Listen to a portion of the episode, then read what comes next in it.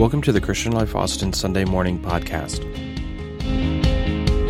Today, Pastor Johnson references Miguel de Cervantes' book, Don Quixote, in a standalone message to end the month of January. With today's sermon entitled Idealism, here is Pastor Rex Johnson.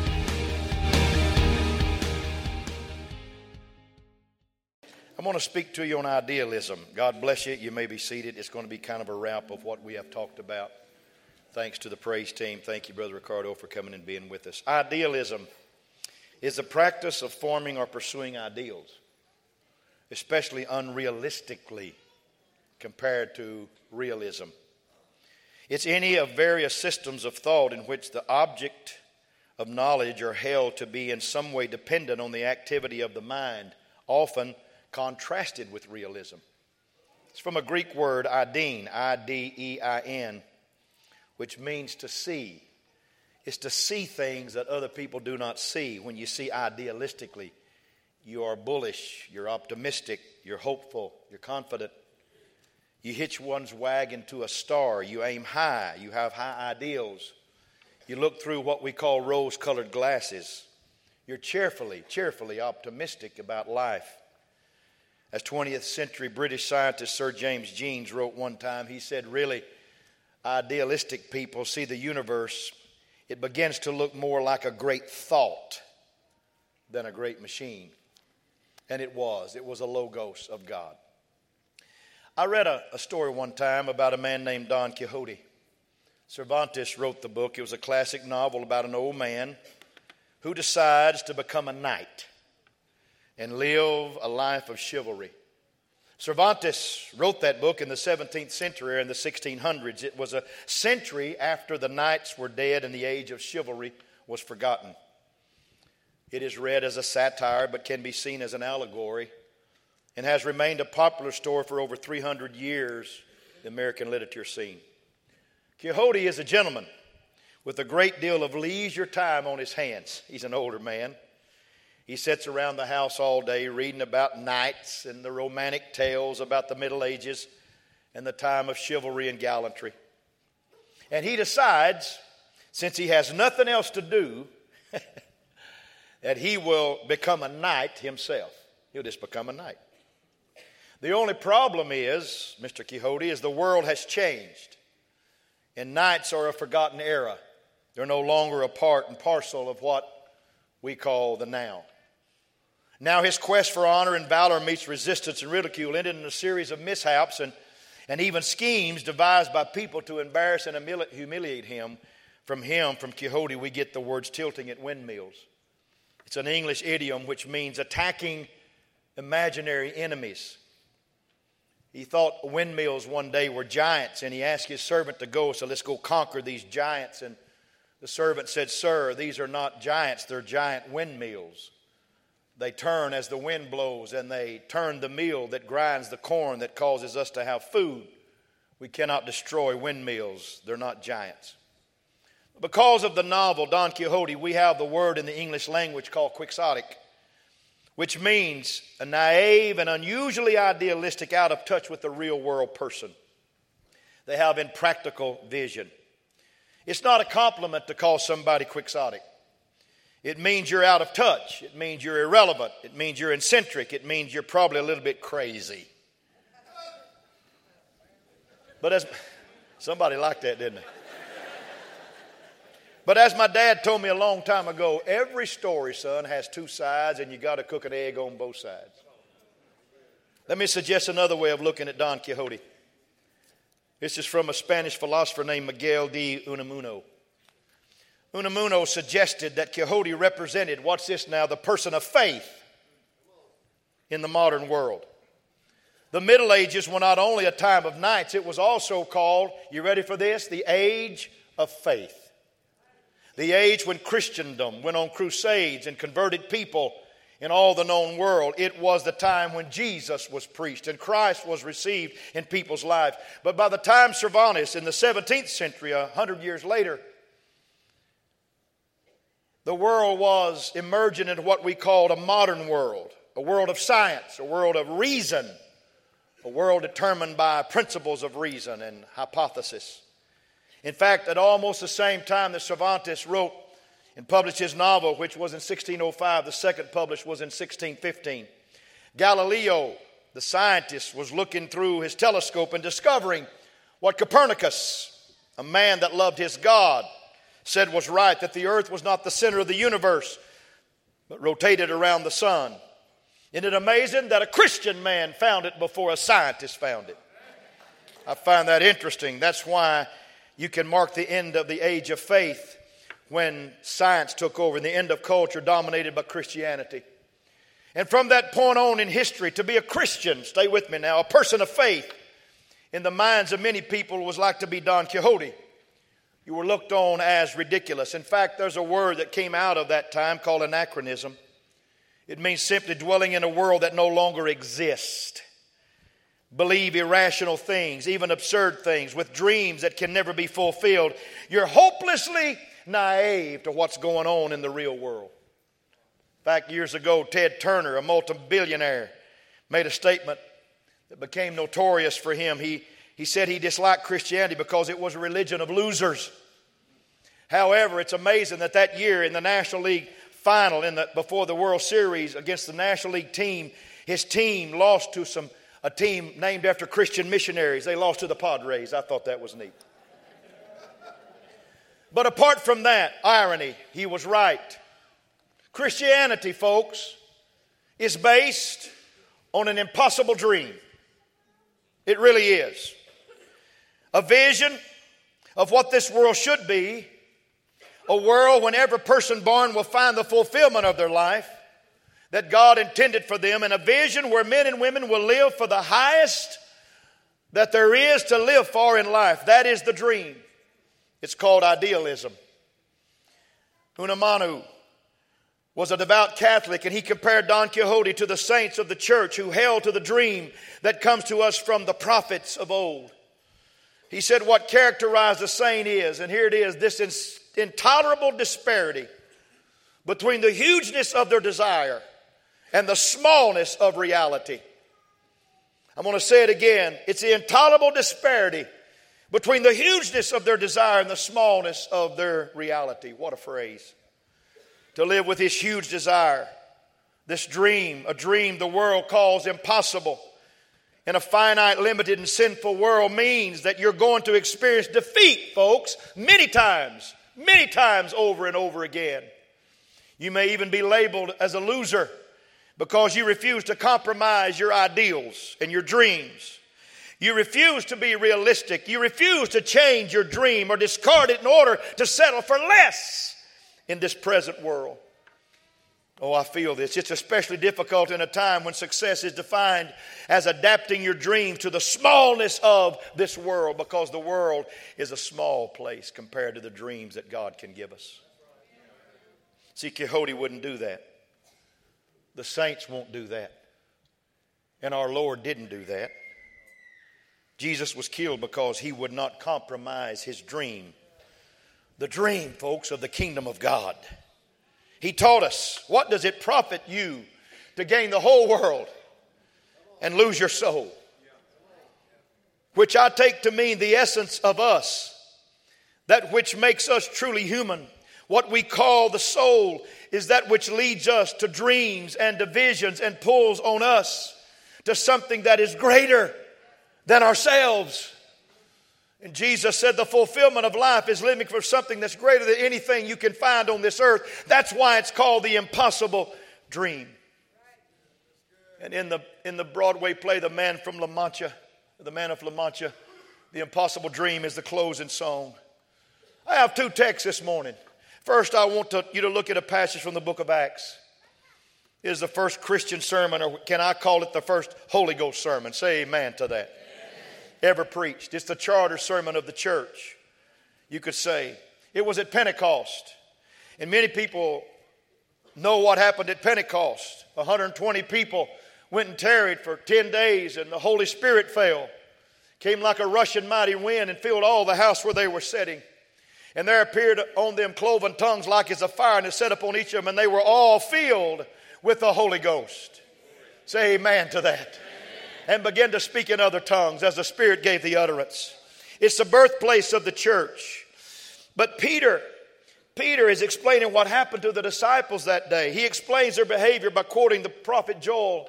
He said, Your sons and your daughters shall prophesy, and your young men shall see visions. Say it, shall see visions. And your old men shall dream dreams. Hallelujah. The reason he says that these people are so alive, the reason that they behave the way they do is that they have received this extravagant gift from the Father above. And they have received some unbelievable news from Him that not only would He fill them, but He would be with them always, even to the end of the world. They have received a spirit from another world that does not compute to the spirit of this world. Because of this spirit from another world, there can be a new heaven. There can be a new earth. Now, I'm not talking about something that looks like that. I'm, I'm talking about, I'm not talking about the heaven over yonder. I'm talking about how you view the heavenlies and how you view this earth.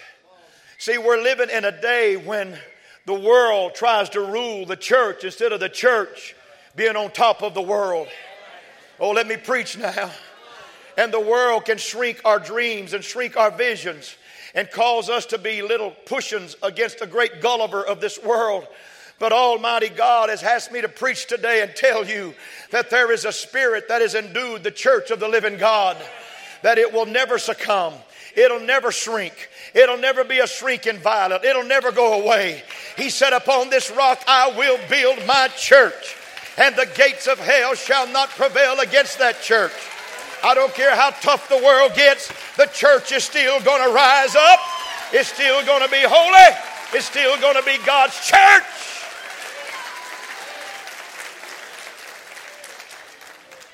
And God can give us a new heaven, He can give us a new earth. And from that point on, from Pentecost on, the mission of the church has been are you ready? To give young people a vision of what this world can be and of who they can be. Young person, I want you to hear me. You're not going to be turned by something the world has. You're going to follow the grace of God the rest of your life because God's going to give you a vision of what the world can be through Him and what you can be through Him in this world. And the second thing, and to keep old people dreaming, not to let them get discouraged about their dreams. We had two octogenarian couples in the first service, and I clapped for both of them. We clapped from real big for them today because I love old people that are still cool. I love old people that are still cool. It bothers me when old people get bitter, but I love old people that are still cool and they still say God is good. Because when you see them walk in or roll in in a wheelchair and they got their little hand lifted, you can say, you know what? If they can live for God that long, I, as a young person with all my strength and all my vigor and all my vitality, I can live for God right now. Come on now. We need old people to say, come on, come on, kids, you can do it.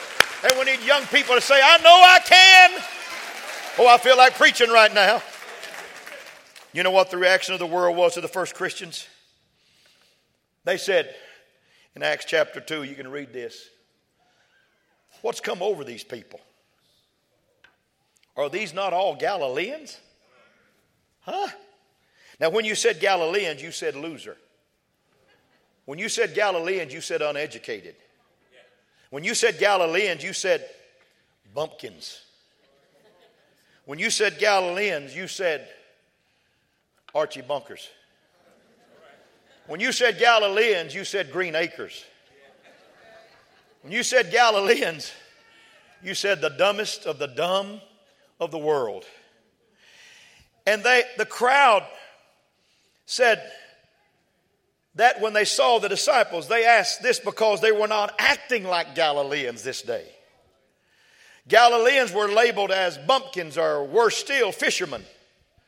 And these people didn't seem to know their place. They were here in Jerusalem, this cosmopolitan city, and there were people from all over the world in Jerusalem. It's a sophisticated city, and here are these Galileans holding their own. You know what was happening? I'll tell you what was happening. When they poured out of the upper room speaking in those tongues, you know what it was? See, at, at, at, at, at, at, at, at Baal, the Tower of, ba- uh, of Babel, tongues were dispersed and everybody couldn't understand each other. But at Pentecost, tongues were reunited. And those dumb Galileans come out of the upper room speaking languages of all 17 nationalities that were there from all those countries. They spoke the language of that person. See, they was talking to educated people that knew how to subjugate a verb and do all that stuff. And here they were coming out of the upper room. They were ignorant, unlearned, and they were saying, Hey, how you doing? You know, Jesus is the real deal, you know and they were talking the language of 17 nationalities. I'm here to tell you when the Holy Ghost gets a hold of a church, when the Spirit of God gets a hold of a church, we're going to be able to talk the language of everybody that walks in this house because there's nothing like the power of the Holy Ghost to get a hold of your life, to get a hold of your spirit, to change everything that we are because Jesus Christ knows what a spirit filled church can do.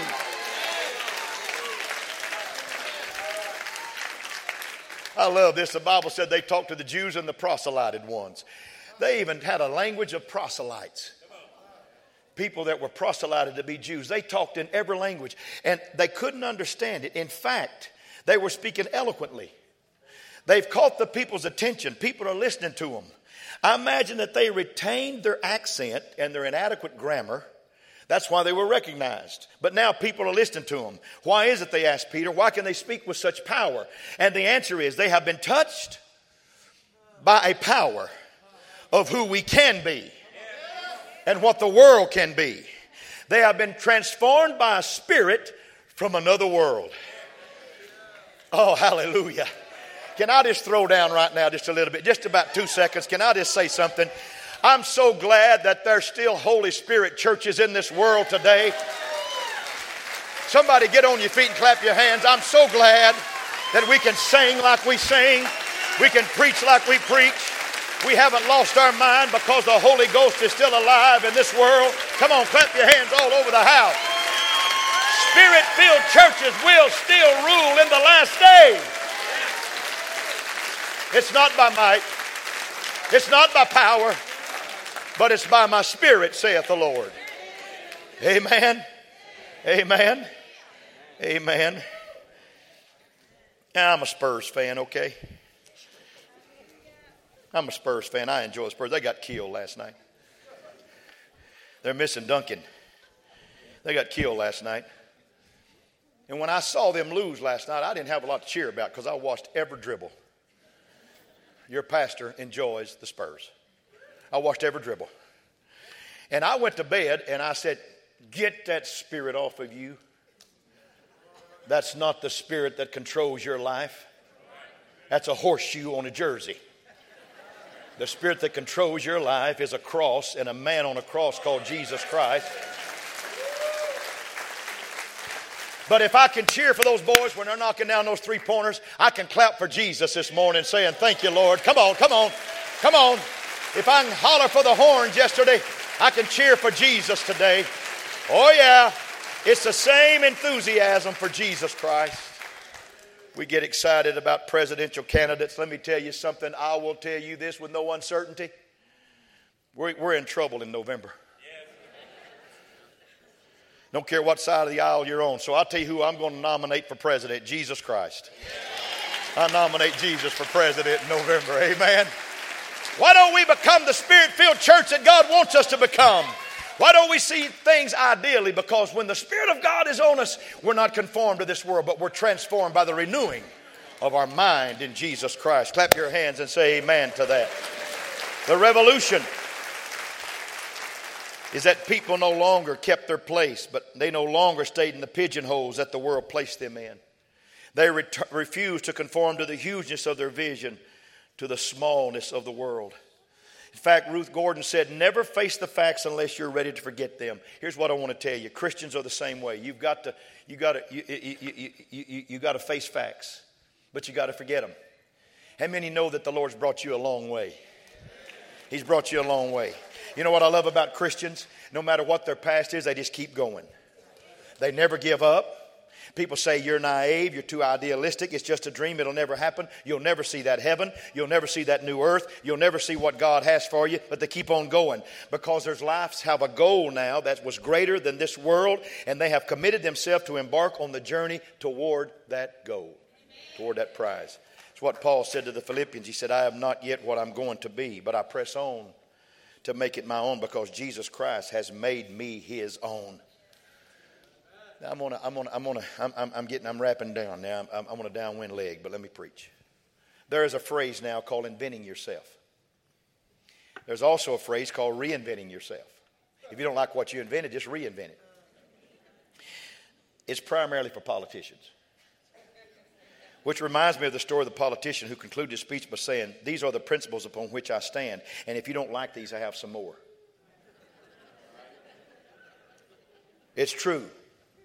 We can invent ourselves. But it's also true we can reinvent ourselves.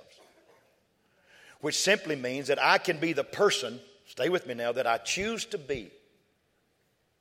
I can be the person that I choose to be. We pattern ourselves after images that are presented to us in the heavenly culture. That's why it made Don Quixote the ridicule of the people in his time.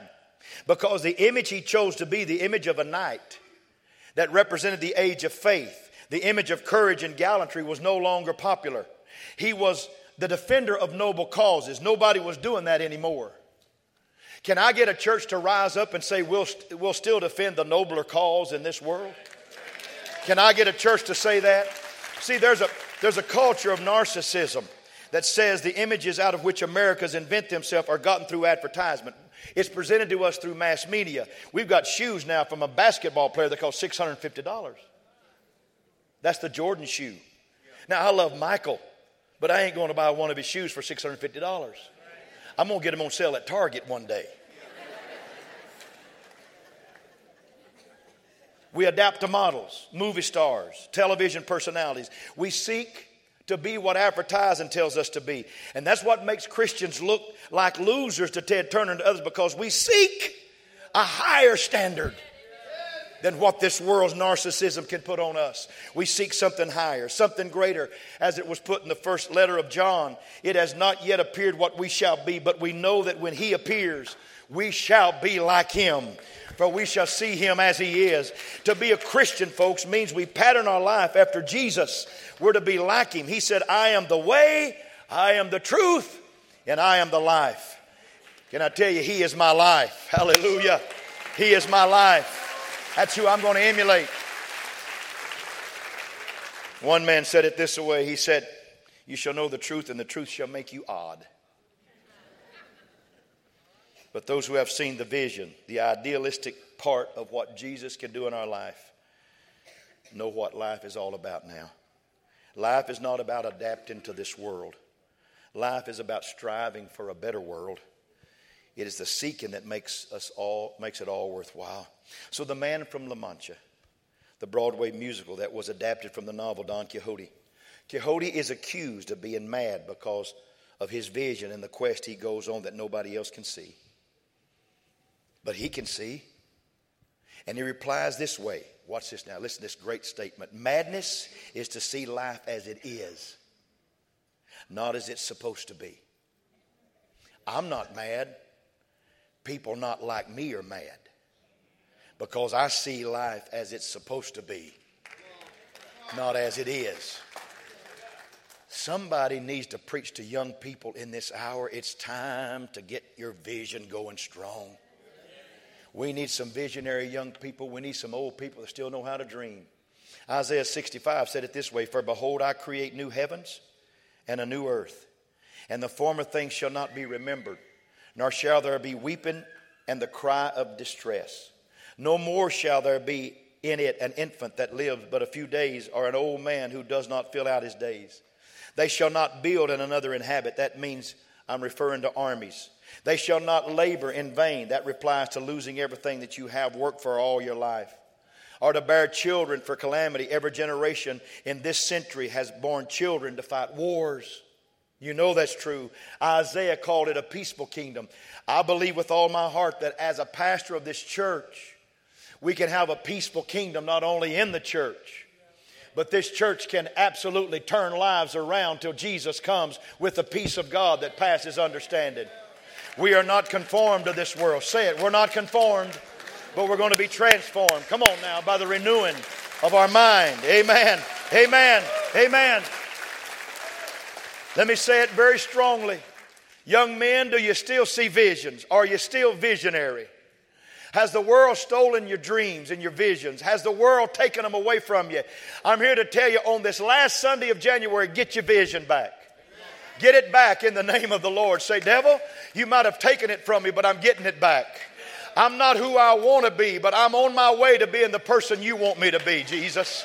I'm going to be everything you want me to be. Listen, I've lived 2015, 2014, and I hadn't made that progress that I wanted. But this year, on this last Sunday of the year, I declare to the whole world that I'm going to be an idealistic child of God and I'm going to see what I can be in Jesus Christ.